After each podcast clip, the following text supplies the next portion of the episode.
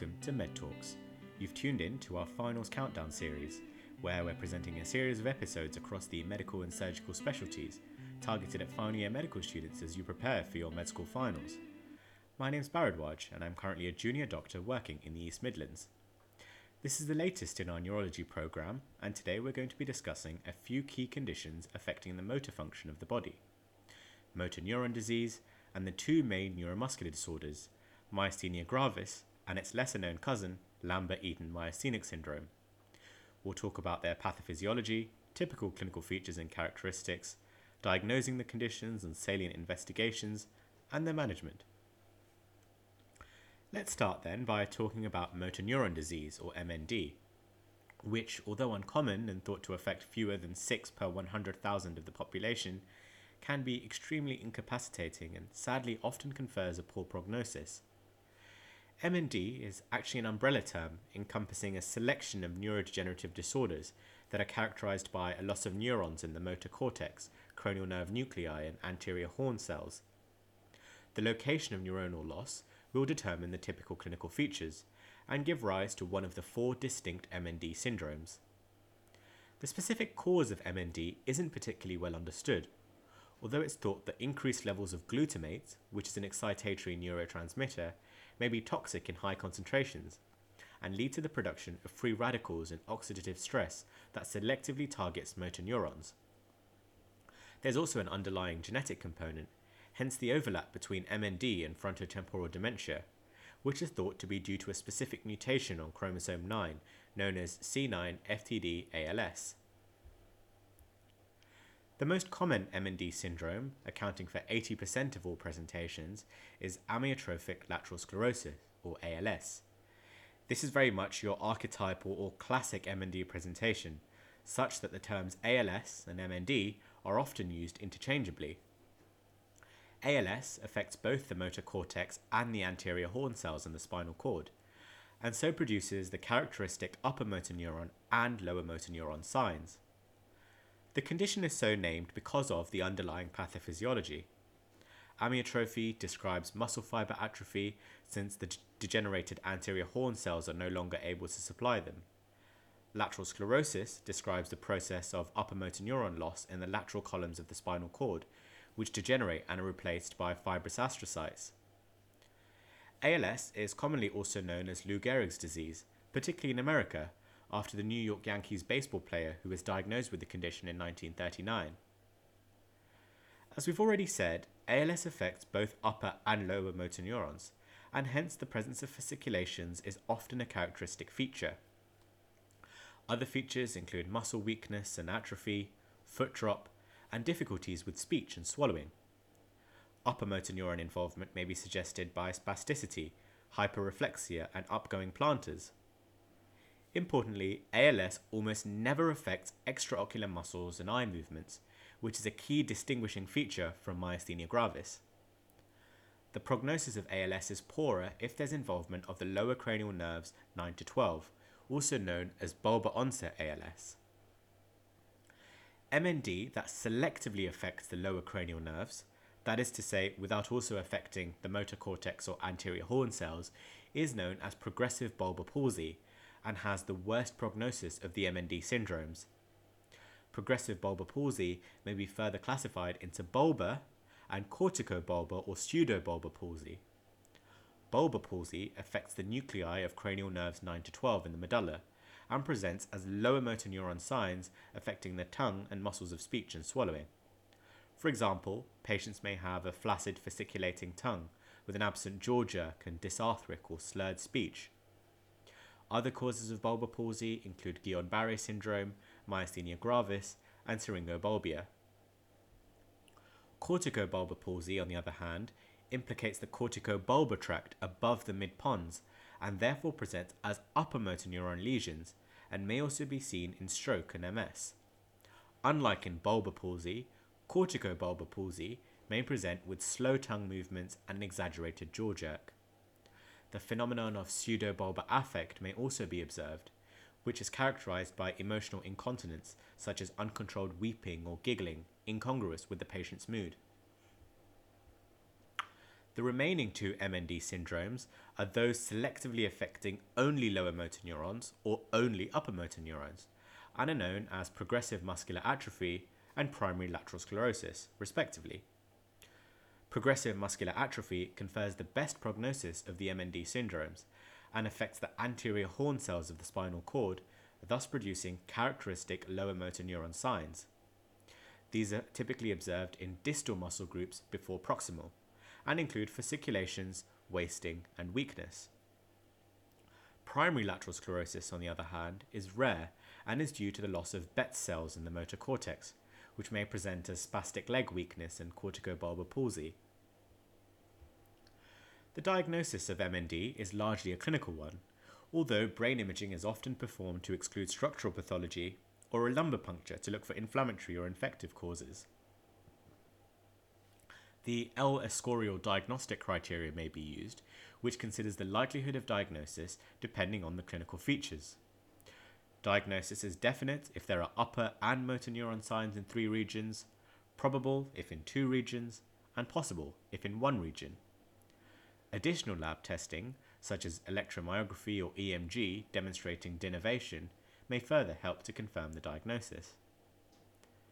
The prognosis of M N D is unfortunately very poor, with half of patients having a life expectancy of less than three years post-onset of symptoms.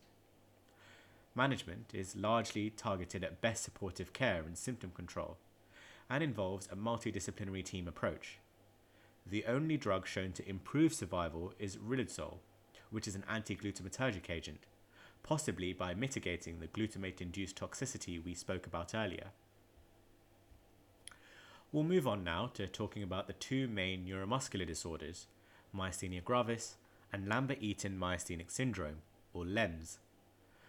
Myasthenia gravis is an autoimmune disease caused by the presence of antibodies to the nicotinic acetylcholine receptors at the postsynaptic side of the neuromuscular junction.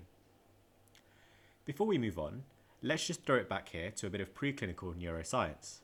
So, when an action potential arrives at the presynaptic nerve terminal, depolarization occurs and voltage-gated calcium ion channels open. Importantly, this is the site of action of the autoantibody seen in LEMS, which we'll come onto later on.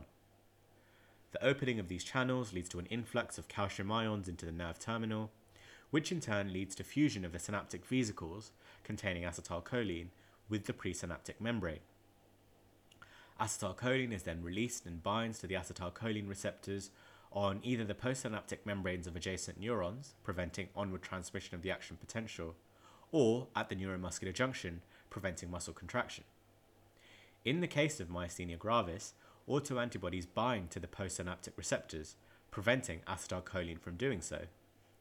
This prevents depolarization at the postsynaptic membrane, or end plate potential, and muscle weakness ensues. The classic feature of myasthenia, an M C Q staple, is the phenomenon of fatigability, or muscle weakness on repeated activity. Myasthenia typically begins in the extraocular muscles and extends inferiorly, progressively affecting the muscles of speech and swallow, the neck, shoulder girdle, and trunk. Signs include ptosis, diplopia, dysphonia with preserved tendon reflexes, and fatigability. Fatigability can be elicited by asking patients to count to fifty with a resultant quietening of their voice, or sustained abduction of the arms leading to patients no longer able to keep their arms up. Sustained tight closure of the eyes may lead to fatiguing of the orbicularis oculi muscles, manifesting as partially open eyes, which is known as the pathognomic peak sign. Myasthenia gravis is commonly seen in conjunction with other autoimmune conditions, such as rheumatoid arthritis and S L E, and there is also an association with disorders of the thymus, such as thymic hyperplasia, atrophy, or thymic tumours. Diagnosis of myasthenia involves identifying the anti-acetylcholine receptor antibodies, which may be seen in up to ninety percent of cases. Anti-muscle-specific tyrosine kinase antibodies, or anti-MuSK, may also rarely be seen. An E M G may demonstrate decremental muscle response to repetitive nerve stimulation, and a C T thorax may be performed to look for thymic lesions. Unsurprisingly, the aim of treatment in myasthenia gravis is to increase the amount of circulating acetylcholine, which can be achieved through the use of acetylcholinesterase inhibitors such as pyridostigmine and rivastigmine. Cholinergic side effects include increased salivation, lacrimation, meiosis, and diarrhea. Immunosuppressants such as steroids and other disease-modifying agents may also be administered to reduce the length and frequency of relapses. A thymectomy may also be considered even in the absence of a thymoma, particularly in younger patients and in whom medical treatment has been ineffective and has been shown to achieve better symptom control. We'll just briefly touch on relapses of myasthenia in their most severe form, myasthenic crises. These are acute and near-fatal episodes characterized by sudden respiratory muscle weakness and often due to a precipitating event such as concomitant infection or medication use. The symptoms of a myasthenic crisis are similar to that of a cholinergic crisis, and therefore may be a worry of overtreatment with acetylcholinesterase inhibitors. Although the doses of acetylcholinesterase inhibitors needed to induce a cholinergic crisis are far higher than are routinely used. Treatment involves prompt escalation to I T U for consideration of early ventilatory support, serial monitoring of forced vital capacity, and administration of intravenous immunoglobulins and plasmapheresis.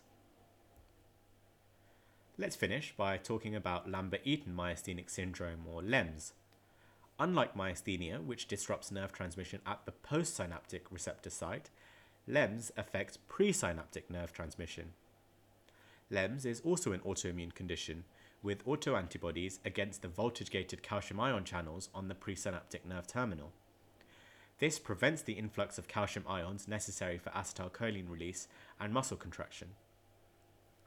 One of the key features of LEMS, often described in M C Qs, is that it is commonly paraneoplastic and associated with malignancies, particularly small cell lung cancer. There are several key differences between LEMS and myasthenia gravis. LEMS starts distally in the limbs and moves proximally, unlike myasthenia, which starts in the eyes and moves distally. The autoantibodies in LEMS are against the presynaptic voltage-gated calcium ion channels, whilst those in myasthenia are against the postsynaptic acetylcholine receptors. Myasthenia is associated with a thymoma, and symptoms are made worse with activity, whilst LEMS is associated with small cell lung cancer, and symptoms are made better with activity. Myasthenia is rarely associated with autonomic dysfunction, whereas LEMS may produce autonomic disturbances, such as a dry mouth, constipation, and impotence. As with myasthenia, however, the aim of treatment in LEMS is also to increase acetylcholine, so acetylcholinesterase inhibitors are again commonly used to good effect. It's also important to perform serial chest x-rays or C T scans to monitor for lung cancer, since symptoms of LEMS may precede the cancer by up to four years. That brings us to the end of this episode of Med Talks. We've spoken about a few key motor disorders today, M N D and the various clinical patterns that fall under its umbrella, and the primary neuromuscular junction disorders, myasthenia gravis, and Lambert-Eaton myasthenic syndromes. I hope you found the episode a useful recap, and we welcome your suggestions for other topics you'd like us to cover. Please remember to subscribe to our channel, check out our Instagram page for all the latest updates, and head over to our website for more great resources. Thanks!